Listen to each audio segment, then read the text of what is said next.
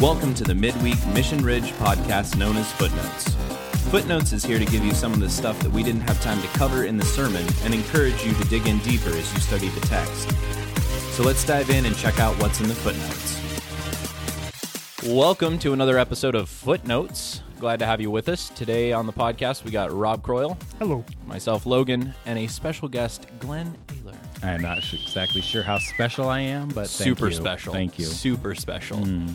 Joining us today, we were setting up for Christmas Eve, and we're like, let's lasso him in to footnotes. Yeah. And he, being a great sport, willingly accepted. Sounds like fun.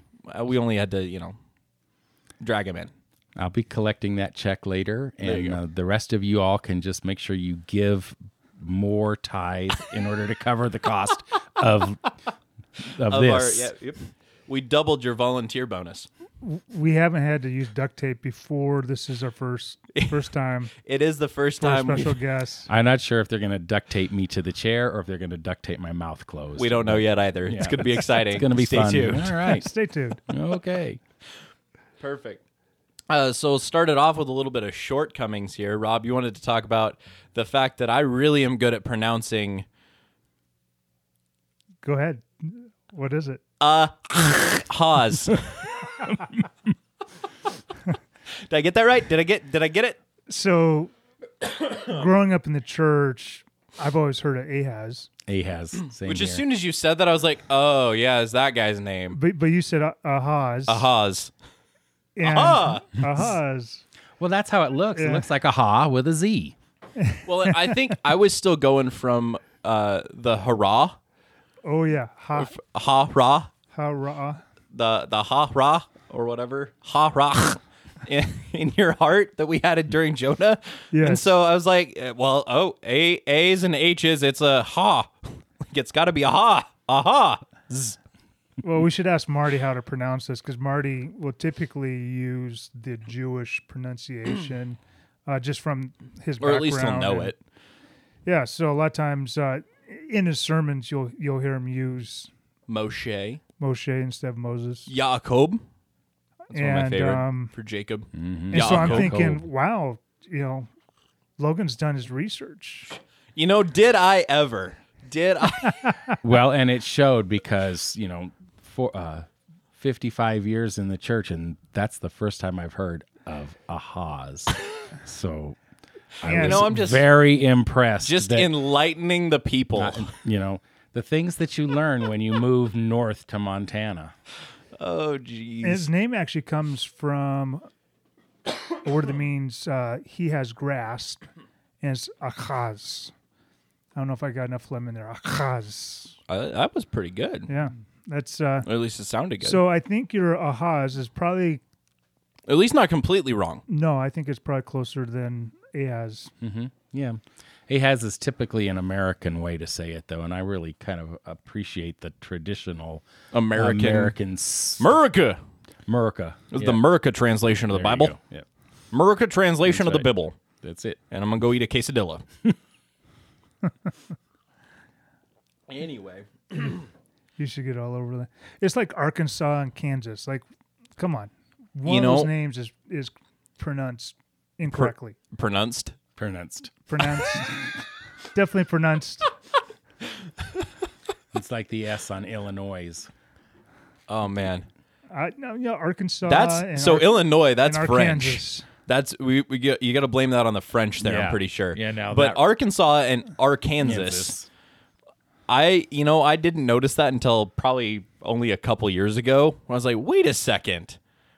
It's either got because Arkansas has Kansas in the name. Why is why which one's either I don't know how you Because ki- we're not I don't know. in Kansas anymore doesn't sound quite as right as we're Toto, not we're in- not in Kansas. Oh, jeez. can you imagine if they changed the name and then they and they have to redub? Toto, Toto, we're not, not in in Kansas Kansas. anymore. Oh jeez. Oh man. Well, there you go. So that's shortcomings. The other the other thing is I'm pretty sure I had the longest Advent sermon. Nice, nice. Well, you had to do more recap than I did. I did have to do more recap. We'll blame it on that. Sure. It wasn't the fact that I got carried away with the stats of Christmas. Oh, I thought those stats were never going to end. I'm sorry. Weren't they I- fun though? Um, No. up to a point. Up to a point. Okay. I was just, I was, I was, I had so much fun with those stats. It was a lot of information, and you know, if I had known uh, that, I would have probably been taking notes because it was a lot of information. I wondered if I should have just done a handout. Oh well, it's still not too late. You still have a few more days left in the year. We could so- just do a. This is your Christmas handout at Christmas mm-hmm. Eve of all of the stats Yeah. of how we are terrible now, consumerism. Now, don't take him literally on that. Just go ahead and show up. Don't be afraid. Yeah, I'm not actually going to do a handout. Give you homework. I but I've got too much stuff to do to come up with that. Well, the other side could be like directions on how to make an origami bird. yeah. and we so if you don't like the stats or don't want to read the the 'em up. stats, you could just origami your way out of the I like problem. that. I like that. That's nice. How to make an origami Christmas tree? Maybe. I wonder if that's how they pronounce it in Japan.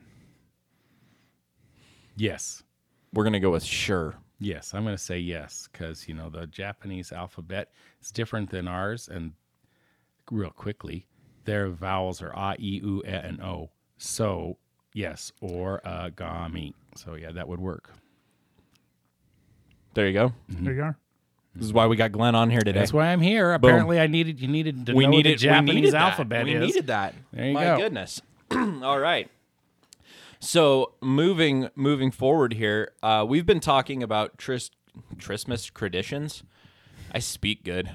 Christmas traditions this entire series, and uh, thought you might be tired of hearing just about my traditions and Rob's traditions and my traditions and Rob's traditions because that's what we've been talking about.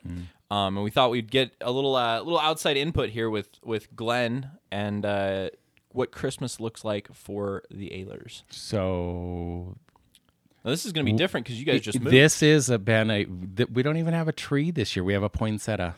Apparently, that is the new Ayler tran, uh, tradition in our Class A motorhome that we live in, uh, all 187 square feet of it. we can't tell you the location because his kids might be able to find. It. Yes, and then I would have to move again, and um, Rob and Logan don't have time to come re-skirt me. So, Jeez. oh wait, that's a whole nother story about We, we put some skirting around the around the motor around the RV just to clarify that. Yeah, Yes. not you know. not around Glenn. So, Yeah, yeah, there you go. yeah. Me, So- wi- the me you were referring to was the motorhome. Right. Yeah. yes, okay. exactly. The the royal. Welcome to Mission Ridge. We're close. yeah, boy. so anyway, so yeah, we have a um we have a poinsettia and Okay. one ornament. One ornament on the poinsettia. It's sitting it um just under the poinsettia. just under Yeah. it. mhm. What So what is this one ornament? it is a little red elfy angely looking thing. I don't know. It was given to us by a neighbor. All right. Yep. We could loan you an eight foot Christmas tree if you want. Oh yes, that would be awesome. I could put it outside under the stars. Oh wait, I'm in Montana. I don't need that. I'm I good. think I think next year I think next year there needs to magically be a large Christmas tree that just appears on top. now on I top would of like that if Glenn's. there was an if there was one on top of the RV and So then, it looks like it's coming out of the RV. looks it like uh oh shades of uh, National Lampoon. Yeah, exactly. Yeah. Shades of National Lampoon mm. looking like it's coming out of the out of the RV. Yeah. Yeah. I was thinking through the front grill. Oh, that would Like also a- be like good. Except for the front grill has already been skirted, so you'd have to we'd have to redo your work. So Oh, I think we can make it work. Mm. I, I think with a little bit of effort. I think we just we paint a grill on the skirting. And Okay, so I thought we were doing a little bit of effort. Now we're then- talking a lot of effort. So And then a, Little bit of effort. a tree heading that direction, you know, and then a little bit of blood coming off. Oh my gosh. okay, so Chri- should we stop Chri- and get some reindeer roadkill? This is the Christmas too? tree massacre right there. Yeah, my l- goodness. add a little reindeer Wow. roadkill, and um, This footnotes took a twist. wow, that's what happened. Took a twist. I'm, I have very dark side. my so goodness. Mm. I kind of enjoyed it personally. Uh, we'll see what the viewership does. yeah. So this was Questions, concerns, and comments to Gus at liferotp.com. Uh, but anyway, Yeah, so this one's a completely different Christmas. We have always had a massive amount of Christmas decorations. Okay. Um, Was that My- that was a that was a big thing that you guys really got into it? Yeah, well, my mother, um, Oh, she was a really big uh, Christmas decorating. She every year after uh, Christmas, she'd go to the fifty percent off sale and buy three or four more of the same things we already had. So That's we what I'm have gonna do with Christmas lights this year. we have these huge totes. Um, my daughter in Southern California now has them. They're now in her garage. At at some point when we started downsizing to move from our uh, 1,800 square foot home into 187 square feet, I mean, we really got rid of everything, and we were able to pass all those things off to the kids. And actually, it's um, it was really quite emotional. I was uh, watching or what do you call that video chatting with my grandkids and my daughter and i realized her house was decorated with all of the christmas yeah. things that had been in her life you know at- for her th- almost 30 years and then had been in my life since you know so for 60 years Third generation. yeah. So Yeah, there I, pretty I- and it was she says, "Dad, why are you crying?" And I was like, "I don't know, but I'm looking at your house and I'm seeing all of 60 years Hmm. worth of memories." That's awesome. Yeah, it was That's super cool. so it's really, you know, when we started downsizing, sidebar, uh, uh, we couldn't get our our millennial kids to take any of our junk. They didn't want it. They didn't want mom's Sure. china. They didn't want grandma's table. You know, the things that we thought, oh, these things need to be passed down, and they just like, "Oh, I don't want it. But I was able to get my daughter to take the Christmas stuff. And, All right. Hmm. and then I found out just recently that my daughter that moved to Indiana, she actually did keep our dining our family dining room table Oh, cool. and her husband had it redone for the family for their first Thanksgiving in their new home. So, Oh, you wow. know, Cool. it's it's nice that there's a little tradition that's being carried on. Sure. You know, Nice. we like the biblical traditions, you know, and we all have those things. But when you have these little things, especially when a family moves from one central location and now we're in three geographically diverse parts of the country, it's nice to be able to see a little glimpse of that cohesiveness for the family in- Yeah. in, each no, home. that's a really good point. Yeah. Yeah. Uh, you know, or so you can't have it's actually I think a nine foot tree and you can't have it because it was my parents and I don't particularly love this tree. Like I wouldn't have gone to the store and said, Wow, that's a tree for me. But because it was my parents Right. and because we have their decorations now, you know, that connection to that history I think is really, really mm-hmm. valuable. Oh, I agree. Yeah, you have to keep it. And you have a very tall ceiling in your new home, so you could probably f- make that work. Probably really looks good in there. Work well for a Actually long looks time. really good. Yeah. Nice. Nice. Yeah, Yeah. right at the end of the uh, dining room table Ooh. towards the window. Yeah. Mm-hmm. Yeah, Nice spot for that. Yeah. Good call. Good call. we need a new, we need a new angel. We had a we've had a Christmas tree angel for the top of our tree, and it doesn't fit this particular tree. So, I suggest a Millennium Falcon. oh, yes, yes, You're welcome. yes. Um, And convincing my wife that'll be fun, but well, you should take I- the one. it'll that you just have. magically appear. It'll be a Christmas miracle. I don't know. I don't know how I had anything to do with that, but you know, just saying. And since Joy just recently moved out, you should give her the one that you have, and that just would pass be that right along. yeah, her she is. She's going to take. Uh, so, I think we still have her tree in our house. So, Joy bought a tree last year. She was really sad that she couldn't put up grandmother's tree, Okay. and um, So she just got her own. so she got her own, and that's what we put up last year done, Joy. because we didn't have. And she knew she was moving out soon. Sure. So, Yeah. so now she's got a tree, and and she gets the angel. But Perfect. yes, Cool. pass that tradition Yep. along. Now, if you just start divvying up all of those Christmas ornaments now, you won't have to wait until you downsize to a small house. You just already have gotten rid of them. Yeah. This There you go. makes it easier. See, on the other hand, my parents will never downsize. Um, they just keep ups- upsizing, and my mom just keeps collecting Christmas things. So someday, I'm just gonna have a lot of Christmas things to go through. Yeah. Oh, yeah. When I'll my bring them over. We'll Supersized. decorate your RV. When my mother passed, that's how it was. We had so many of. Oh my goodness. Yep. My grandmother lived in the same house for like 40 years and when she moved out several families had enough toilet paper for a year Yeah. because she had all these little nooks and crannies you know where she could stuff things and it was a ginormous house i mean she had I don't know, seven kids okay. so it was a big house on the south hill of spokane and and uh, you know It's amazing how you accumulate the stuff like that. oh Cool. Yes, boy, is it. Cool. Well, that's fun. I I like. I really like the.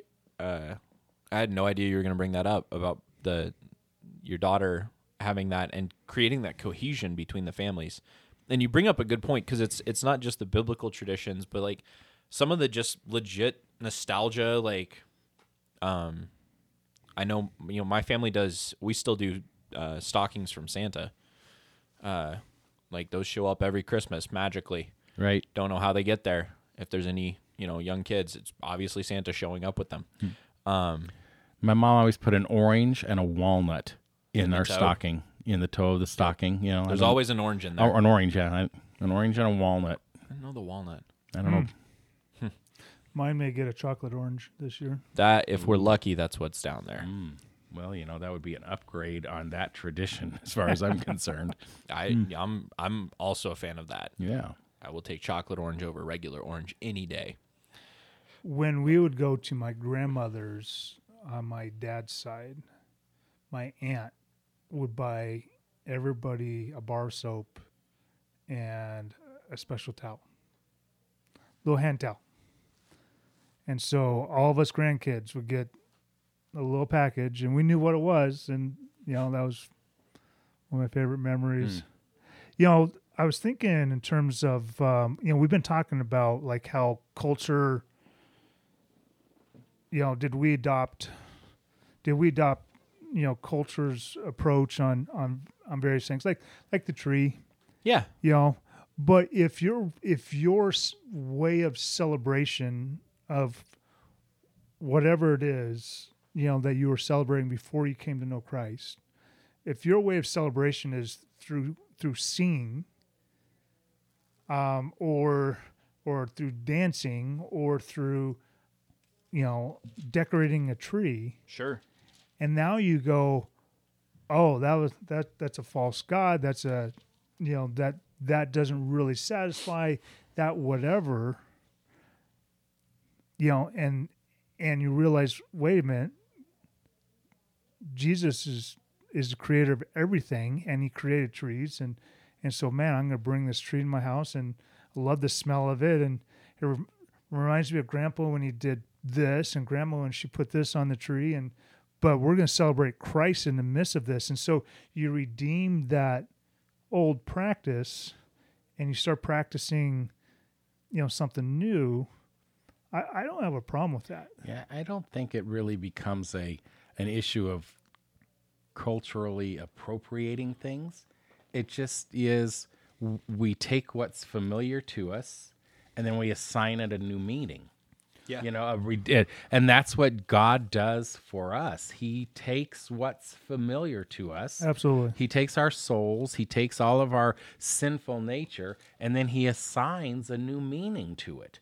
And we we come out of that process uh, uh, in a rebirth. Yeah. You know, it, the scriptures tell us to be uh, to be born again by the renewing of our mind. So uh, renew. We had this conversation. Started to have this conversation earlier about thought processes. Oh, yeah. and how we think about things and how we view things. Well, how we view a partridge in a pear tree depends on how we, hmm. you know, lunch what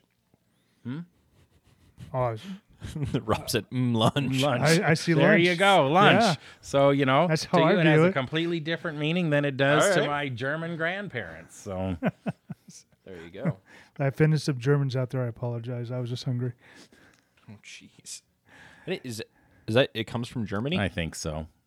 I don't. I don't actually know French, maybe France. I don't but- actually know the but history of the- I don't either, but I know that my grandparents would have had a completely different understanding of something from Mm-hmm. you know basically seventy years ago than we at, than the way we see it today, because we don't even really sometimes know what the meaning is. We just do Mm-hmm. it. You know, you ever heard that story about the old lady who uh, was making her family's Christmas ham, and she was telling her daughter, "Well, this is how you do it. You cut off the end and you put it in the pan." And she says, "Why do we cut off the end?" And the mom said, "I I don't know why we cut off the end. That's just what my mom did." So she went to her mom and she said, "Why do you cut off the end of the ham when you put it in the pan?" She says, "I don't know. That's the way my mom did it." So they went back to the grandmother, and then grandmother says, "Well, because when your grandfather and I were first married, the ham wouldn't fit in the pan we had, so I had to cut off the end." It had no meaning but yet to that family it meant something because that's how they did it for generations was they cut off the end of the ham Sure. and for no no apparent reason other than that's what, we, do. so a lot of our tr- sometimes tradition is just that's what we do and that's Sure. okay Yeah, I don't think that there's anything necessarily wrong with that. Um, part of the part of the thing that we've been talking about through the series here is taking those traditions, which there's nothing wrong with them, but just becoming intentional about it now. Mm-hmm. Um, maybe you come up with some silly story about why we cut the end off of the ham and throw some biblical, you know, I don't. There's nothing wrong with that. Um, yeah. You can get carried away with those and make those like gospel truth and we're gonna die on a hill of no, we must do Easter eggs or you know, like, eh, Yeah. If you start celebrating Odin and Christ at Christmas, Now we got an Right, issue. now we have an issue That's a- that's an amen issue. There you go issue, there 'cause you go You're, now you're letting in the other. right Yeah, there's a difference between taking a a, a a practice of celebration and a worship practice. Um, you know, is this is this a is this a harmless celebration or is this an altar that needs to be torn down? right Right. And my, my wife would, with our kids, she's very intentional with her kids when it came to Santa Claus. And you may, if you have younger children in the room, you may want to ask them to leave because, yeah, go ahead and ask them to leave. I don't want to ruin Christmas for you. But um, she would talk to him about who St. Nicholas was and what he did. And, and she would say, you know, and he was a good man that lived at one point. He's he's not alive today, but you know, and so we celebrate like we incorporate Santa into our Christmas, or we did at that time, be, because uh, there was a there was a man that did some good things, and we value what he did, and and uh, but ultimately, what we really celebrate is Christ, because Christ has died, but he rose again. Where Saint Nick did not rise again, and so our kids knew at a very early age that that Santa was is dead. Santa is dead. Uh, we we got in trouble more than once. um, the first time was at a family outing, and um, and you outed that santa was dead and some my uncle it was joy. my uncle asked. I'm calling Um, it. It was joy. It was probably one of my boys. The first time this ever happened was Okay. probably one of my boys. I could see Jacob doing this too. Yeah. So Jacob a number of times, but they're like, "Oh, Santa's dead." You know, what are you getting from Santa this year? Oh, Santa's dead. Uh, my uncle was so mad about that, and and then uh, and then there's a time that we're on the uh, Santa cruise from Lake Coeur d'Alene, and we're going out towards the North Pole, which was weird because we're heading south. Um, but we were going to the to the North Pole. It's Idaho. you we know. don't know what directions. What, yeah, what are those? uh, you know, and and this kid's like, I'm so excited to see Santa, and Jacob goes, Santa's dead. And, and I, the little boy just burst into tears and I I don't know if the little boy hurt, hurt, totally hurt him. Um, but I, I go, Jacob, it's okay if people believe that Santa's alive. I mean, he's a little kid. He goes, Oh, you're right, Dad. And he goes, I was just joking. but the classic one was when we go into the doctor's office and the and the doc uh, the receptionist looks over the counter and Joy was short. I knew there was a joy story. Oh, story. she was tiny. And with the sweetest face in the world, she says, Santa's dead. And and the horrified look on because because you know, Joy is, you know, it's one of those things where, you know, when you have two older siblings, you you learn about things sooner. Oh yeah, yeah. yeah. There's a lot of things you learn about sooner because the you're secret the third, doesn't keep. Yeah. right Yeah. And so yeah, for sure. That was uh oh, that was one of those moments where like can we go now? I mean, he is dead, but you know, Yikes! We just, you think we're, horrible, horrible people. we are horrible. Yeah, 'cause- What sort of black Christmas is going Well, on when- over at when the Coils? you put it in the con in the if people knew and they Yeah, oh put oh, it yeah. in the correct context, your kids are just, you know, it's actually a very well educated. very It's very Just well educated. yeah, Right. And that uh, was not the message that Christy was mm, trying to get across right. to the kids. Like that was not the main focus of the message. So funny. Oh man, that was so many great moments. So it was like, Good So I just read a thing today about when children come to the realization that there's no Santa, a good way to transition them so that they don't make those kind of faux pas and destroy it for other children is to let them know that now they have an opportunity to become Santa. Hmm. So now that you're aware that Santa is the, a spirit and an idea, you get now to guard that secret hmm. and you have a responsibility now to look around and see who needs some a gift given to them and you get to become a type of santa hmm. It's not a bad way to do it. right I i, kinda like saw that. that. and i thought well that's you know i kind of wish i had that tool a few it's way more ago redemptive. kids It's not nearly as much fun. Is it? I mean, it's not nearly as much fun as Santa's dead. dead right but Santa, Like you know Black Christmas tears, but it that is that is a that is redemptive So for Santa sure. was- That is- Santa was yeah. this guy, and like Santa that. did live, and Santa is dead. And in his memory, we all act as Santa and carry on that tradition of love and generosity. And now, now that you know, Johnny, you have that awesome responsibility of helping us to continue on the, the tradition of I like that. giving. I like that a lot. That's that's pretty cool. Some people out there are, are thinking thinking deeply. The rest of us will just need Yeah, to you know borrow from borrow from their wisdom. Steal. Oh, that's fun. That's fun. Cool. Well, let's uh let's dive into this has been this has been a lovely conversation. Uh but let's dive into some content on ahas. let's see if I could say it different every single time. so uh the the passage one of the one of the advent passages this week was Isaiah 7 chapter uh yeah, Isaiah chapter 7 verses 10 through 19. Um so uh 10 through maybe it was 10 through 16 no. Uh yeah 10 through 16 not 19 i'm dyslexicing that. Um and i broke down a little bit of the context here uh with uh aha! Uh because what's what's going on here? I you know at first i was reading this passage and it, it didn't i was like well what? Obviously there's the emmanuel reference of like okay so it's prophetic. All right this is why it's in there. What do i but like what do you what do you talk about with that? Um i started looking up some commentaries on this.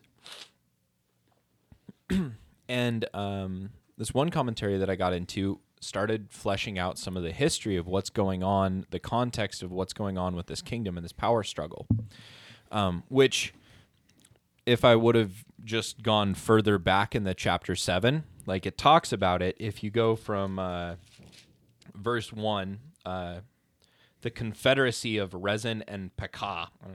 Sounds like Picard, but these are the the two northern kings that I talked about with Israel and Syria. They've they've double teamed, right?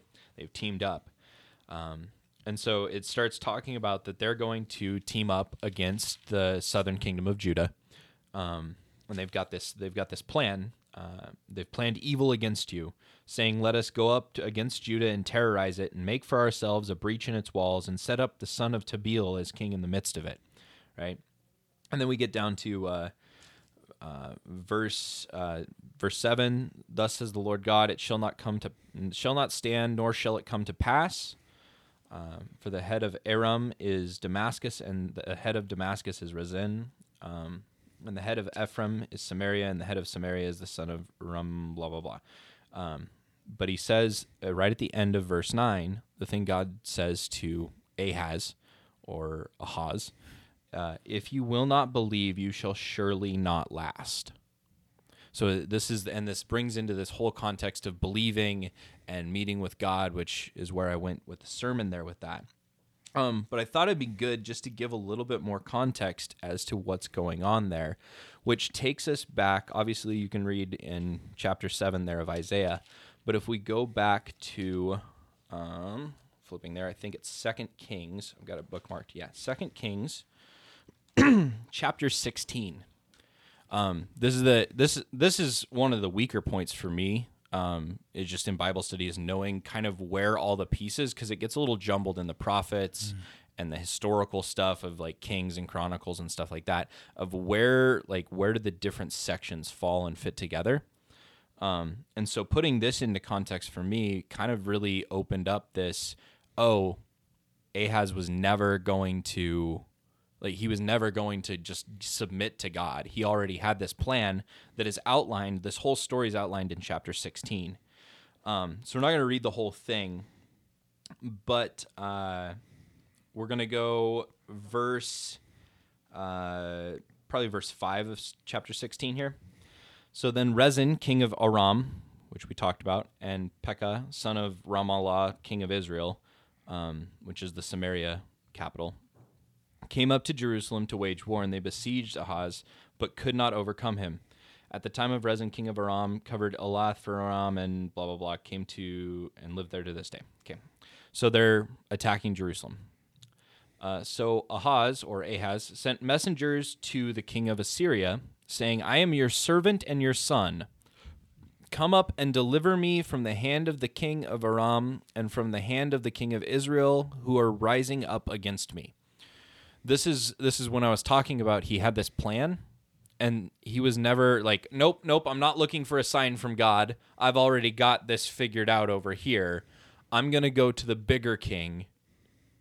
I'm going to just skip these two kings and i'm going to go to the bigger king and get him to save me and i'm going to submit to him.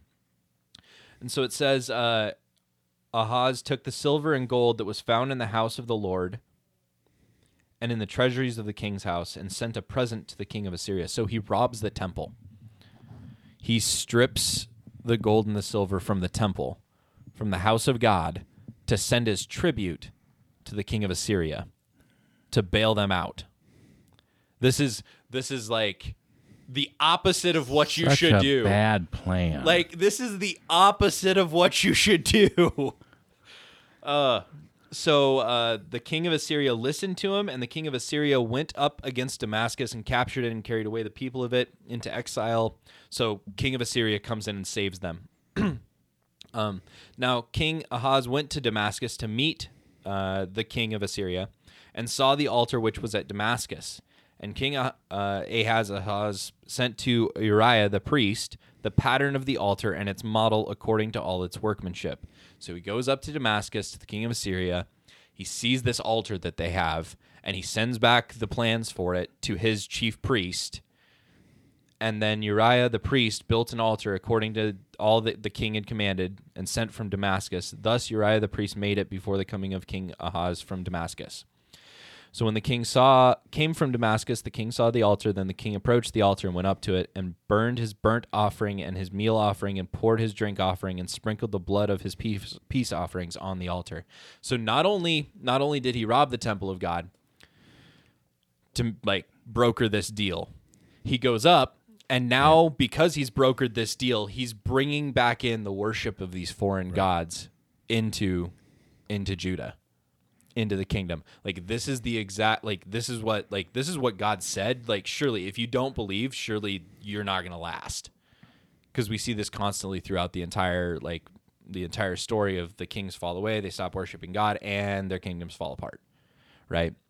And so this is the context of what's going on um, with that with the uh, the prophecy that Isaiah is giving him. Um, and so it the story continues on. They talk about the altar some more.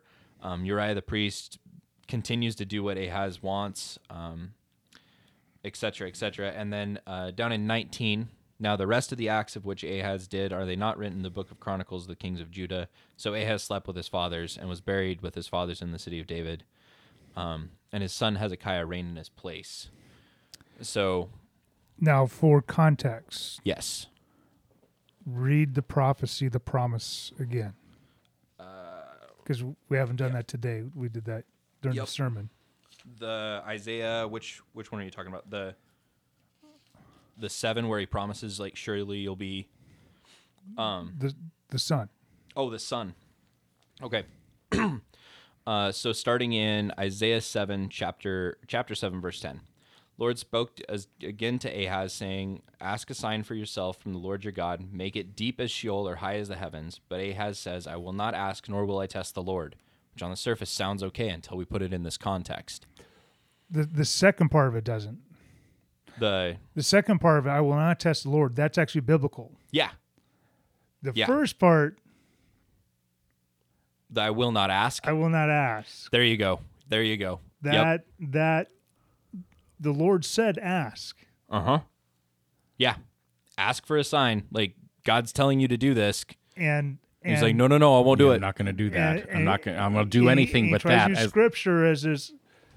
The Tries pro- to back it up. problem is this is a hard issue, Yep. right? All the way through, this is a hard issue. Like there's Yep. no trust here. There's, That's a good point. That's a good point. yeah. Uh, and then Isaiah says, Listen now, O house of David, is it too slight a thing for you to try the patience of men, that you will try the patience of my God as well? Ooh, I like what translation am I- NASB. I like how they do that. That's Yeah. tasty. Um, therefore, the Lord himself will give you a sign. You didn't ask, but you're, you're going going to to get it. ask. You're going to get one anyway. Yeah. And this is what it's going to be. Yep. Behold, a virgin will be with child and bear a son, and she will call his name Emmanuel. Now we we take obviously we said that I said this in the sermon. We take this as being a future prophecy because we see this fulfilled in Matthew of this virgin thing. But when you're reading in the original Hebrew, it wasn't necessarily a like this was just a giving birth to a child sort of thing. Is more here now. Like look, this is happening right in front of you. Um, he will eat curds and honey at the time he knows enough to refuse evil and choose good. For before the boy will know enough to refuse evil and choose good, the land whose two kings you dread will be forsaken. So, like, if you just believe, all you gotta do is believe. Before two years is out, like these guys are gonna be gone. All you gotta do is believe. Yeah. Just like believe in the plan that I got for you. Just do it. It brings me back to Cain and Abel. Like, if But you don't no, do, I'm not even like why ask. why don't you just do what is right, Cain? If you just do what is right, like don't worry about what anybody else is. Just just do what is right. Oh man, choose the good, refuse the evil. Well, what's interesting is Ahaz, Ahaz, King A. King, see when when we say Ahaz, I think of Ahaz and the big white whale. That's Ahab. Yeah, I know. but that's what I that's what I think of. I'm like Ahaz and the white whale. you know, you know the question. So, I was looking at uh, a book by Abraham uh, Heschel on this uh, called "The Prophets," and he's a Jewish writer on on the prophets, the Jewish prophets, and and he says he doesn't question Ahaz's faith in God. Uh, what he sees the problem is is that that maybe Ahaz does have the ability does have a personal relationship with God all the way through this. It's this public relation like it's one thing to lead yourself Mm. you know and trust God with things concerning yourself Sure.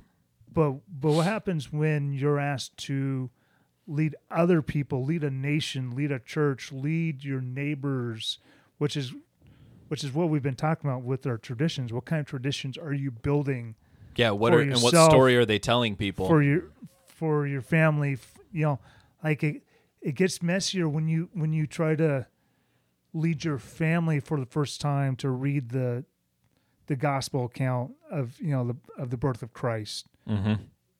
you know and that's never happened before. Like ooh like are people what were people going to think about this? You know what you know how many people are going to object to this? You know like like that to lead your family in that way for the first time is challenging Sure.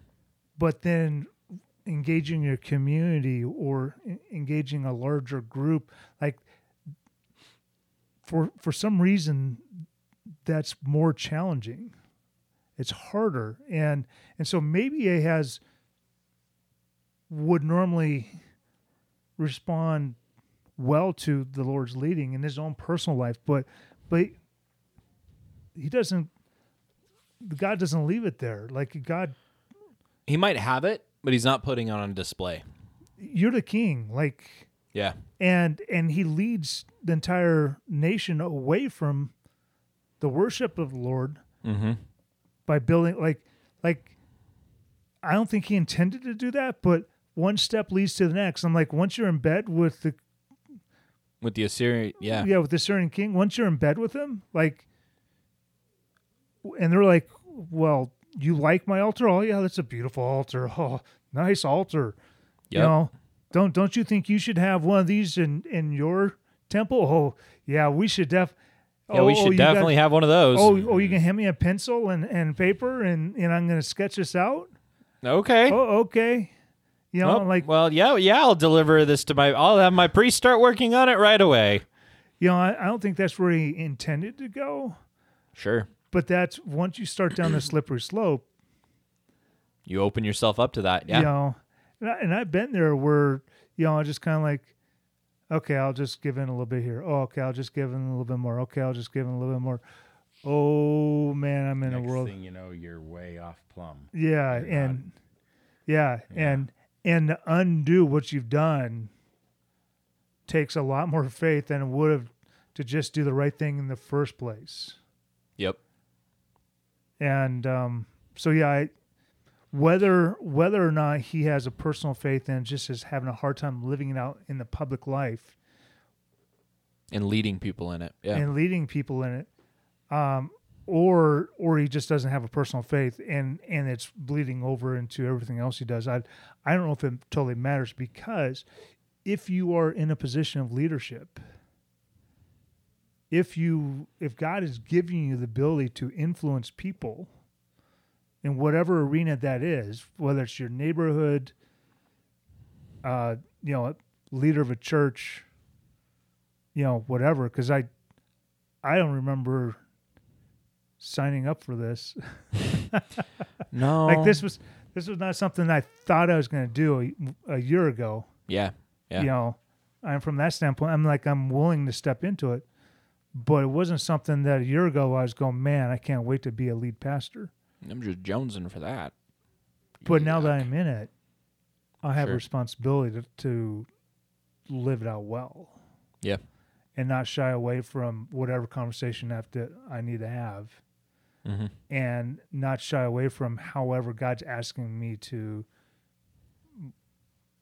lead lead the people. Sure.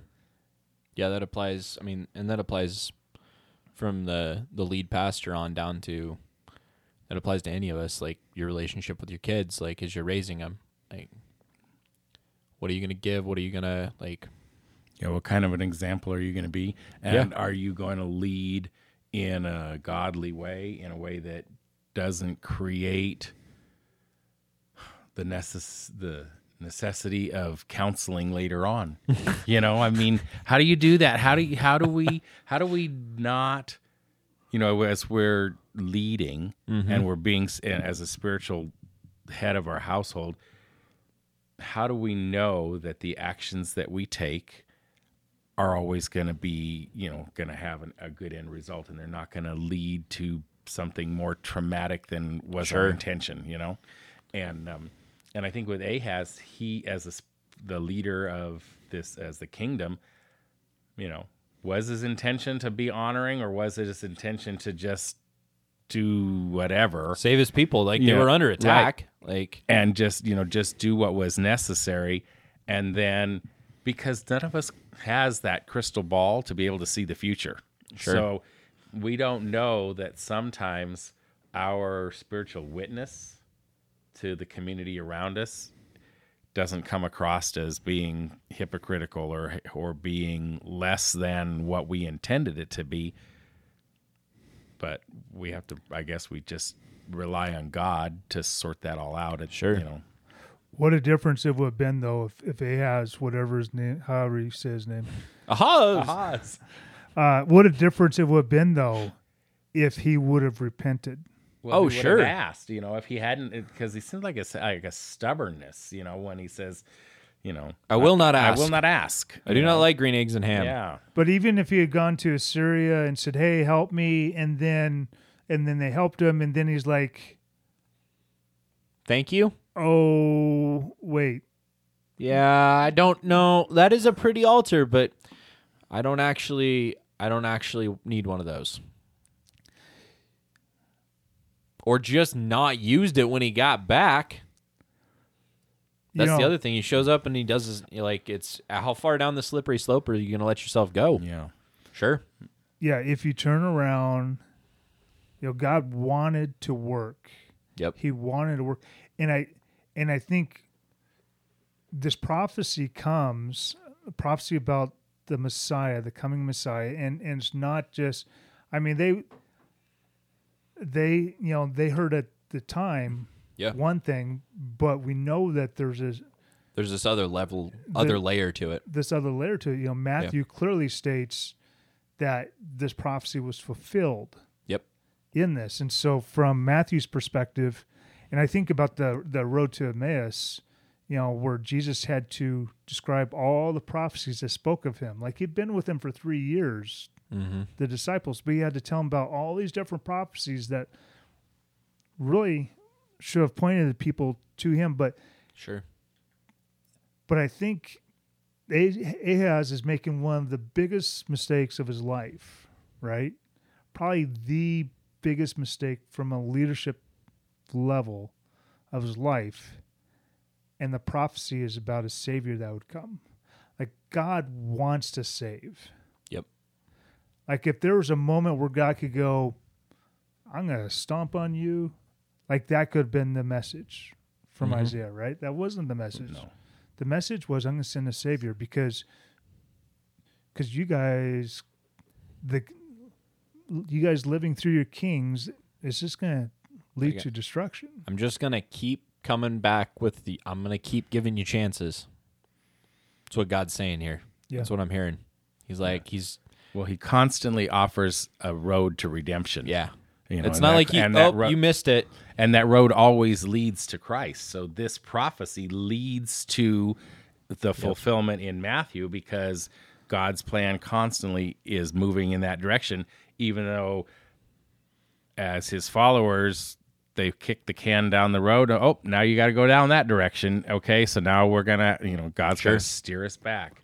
Well, remember when Israel asked for a king, God said, This is how this is going to play out.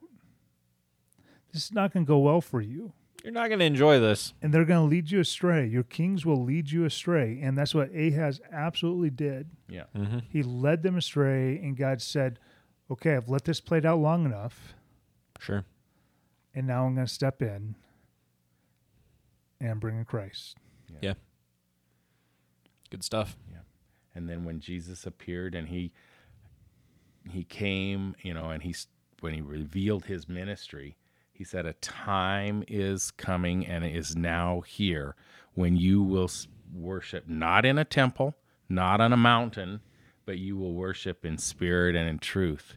And you know, here Ahaz with his fake altar and you know and all this nonsense, you know, and this prophecy that ta- talks about Jesus, and then you know, Jesus said, you know, this is full, this is being fulfilled in your hearing. I'm, you know, I am He who this speaks. You know, and now we have uh, the right way to do it because of the redemption of His ministry. Yep. Good stuff. Yep. Good stuff. I'm glad I stumbled on that context stuff because that that made that made this like Advent reading way more fun. Not gonna lie, maybe there might even be one for the Romans passage that I didn't use. Let's be honest, they just threw that in there because the Roman Church likes the Romans. I'm pretty sure that's why that one ended up in there. Like, there's this one line about the line of David, but other than that, you're like weak. So you're saying that if we created at the Advent tradition today, Mm-hmm. years from now, people would be reading about Mission Ridge? Uh, they would be reading whatever letter Paul wrote to Mission Ridge. Yes. Like, obviously, there's there's like it would have to be in the Bible, but you know, I think the Roman. I think when the when the Roman Catholic Church was figuring out these uh the, these Advent readings or what you know the Church in Rome's coming up with this stuff, the tradition is developing. They're like, oh, you know what we need in here? We need uh let- let's let's let's what's what what other what other gospel book should we use? How about Romans? I like Romans. That's pretty good. Now, what's that line in there about like, oh, and all the Romans are great? Yeah, let's do that. That sounds perfect. I'm j- I'm not saying. I'm just saying. Jeez. Just it's a theory. I could be wrong. Mm, Somebody please maybe? prove me wrong. I want to be wrong, but I, I but I just I think that's what's going on there. I'd be curious if the Anglican Church has a different set of uh, readings. I'll bet they do. That'd be interesting. I'll bet they do. But do a little more. We're just you know eventually one of these days we're gonna get this liturgical stuff figured out. Or the Eastern Church, because that's Oh yeah, the Greek Orthodox for yeah, sure. Yeah, because the Western Church is. Yeah, know, they Roman. would actually know who to ask on that. I'm gonna figure that out. Ooh, that'd be fun. Uh, no, I'm- stay tuned. I'm gonna come back with that in future weeks, maybe. But uh, well, I'll I'll go do do a little research on that. But uh, yeah, we'll we'll figure out this liturgical stuff because I mean that's that's the other thing we've been doing is trying to blend the modern with the old because there is there's depth in this liturgical stuff, um, and there's there's history to the church, and it's not it's not good to just throw out the baby with the bathwater and be like, no, all of that is bad. Let's sing praise choruses, you know, etc. But uh, I like praise choruses. Let's do I that. do like praise choruses. Uh, some of them are maybe a little too repetitive, but uh, I also like the 1700 year old hymns. Well, this we- was a nice that we um, get. a nice deviation for us because w- the Yeah. church the church that we attended for 20 years in Southern California, probably about six or seven years ago, stopped doing Advent, and I never I actually I didn't realize that they stopped until I came here and you were doing it. And I Like, thought, wait, oh, I, I- yeah, I missed that. I missed that. So Sure. it's something that was it was part of our regular routine um, at Christmas time, Yeah. and then it just sort of fell away. You Yeah. know, and it's really nice that uh, and the way that you did it here at Mission Ridge in a relevant kind of a way. You know, it it what didn't feel like it was um, liturgical. You know, it wasn't one of those. It's not just we just need to do it. Yeah, right. It wasn't just a thing we did. You, you did it, and you brought it to to life. You know, love. Joy. I like having Glenn on the podcast. He makes me feel good about our decisions. I know. I'm gonna I get him. He's gonna be on all the time Oh. now. I just, feel so much smarter now. just patting us on the back. You guys are you are. Hey, you have no idea what a blessing you are. I don't know if you know, you know, but shoot, yeah, Well, thank you. That's good feedback. you. I, you know, I can't think of a better way to end the podcast than right there on that note. My goodness, I'm riding high. You guys have a Merry Christmas. We will. See you next time, Next year. next year. There you Yeah. go. Peace. You've been listening to Footnotes on the Mission Ridge podcast. For more information about Mission Ridge, please visit our website at missionridge.church. Thanks for tuning in. We hope the rest of your week is straight up hashtag blessed, and that you'll join us again next week for more footnotes.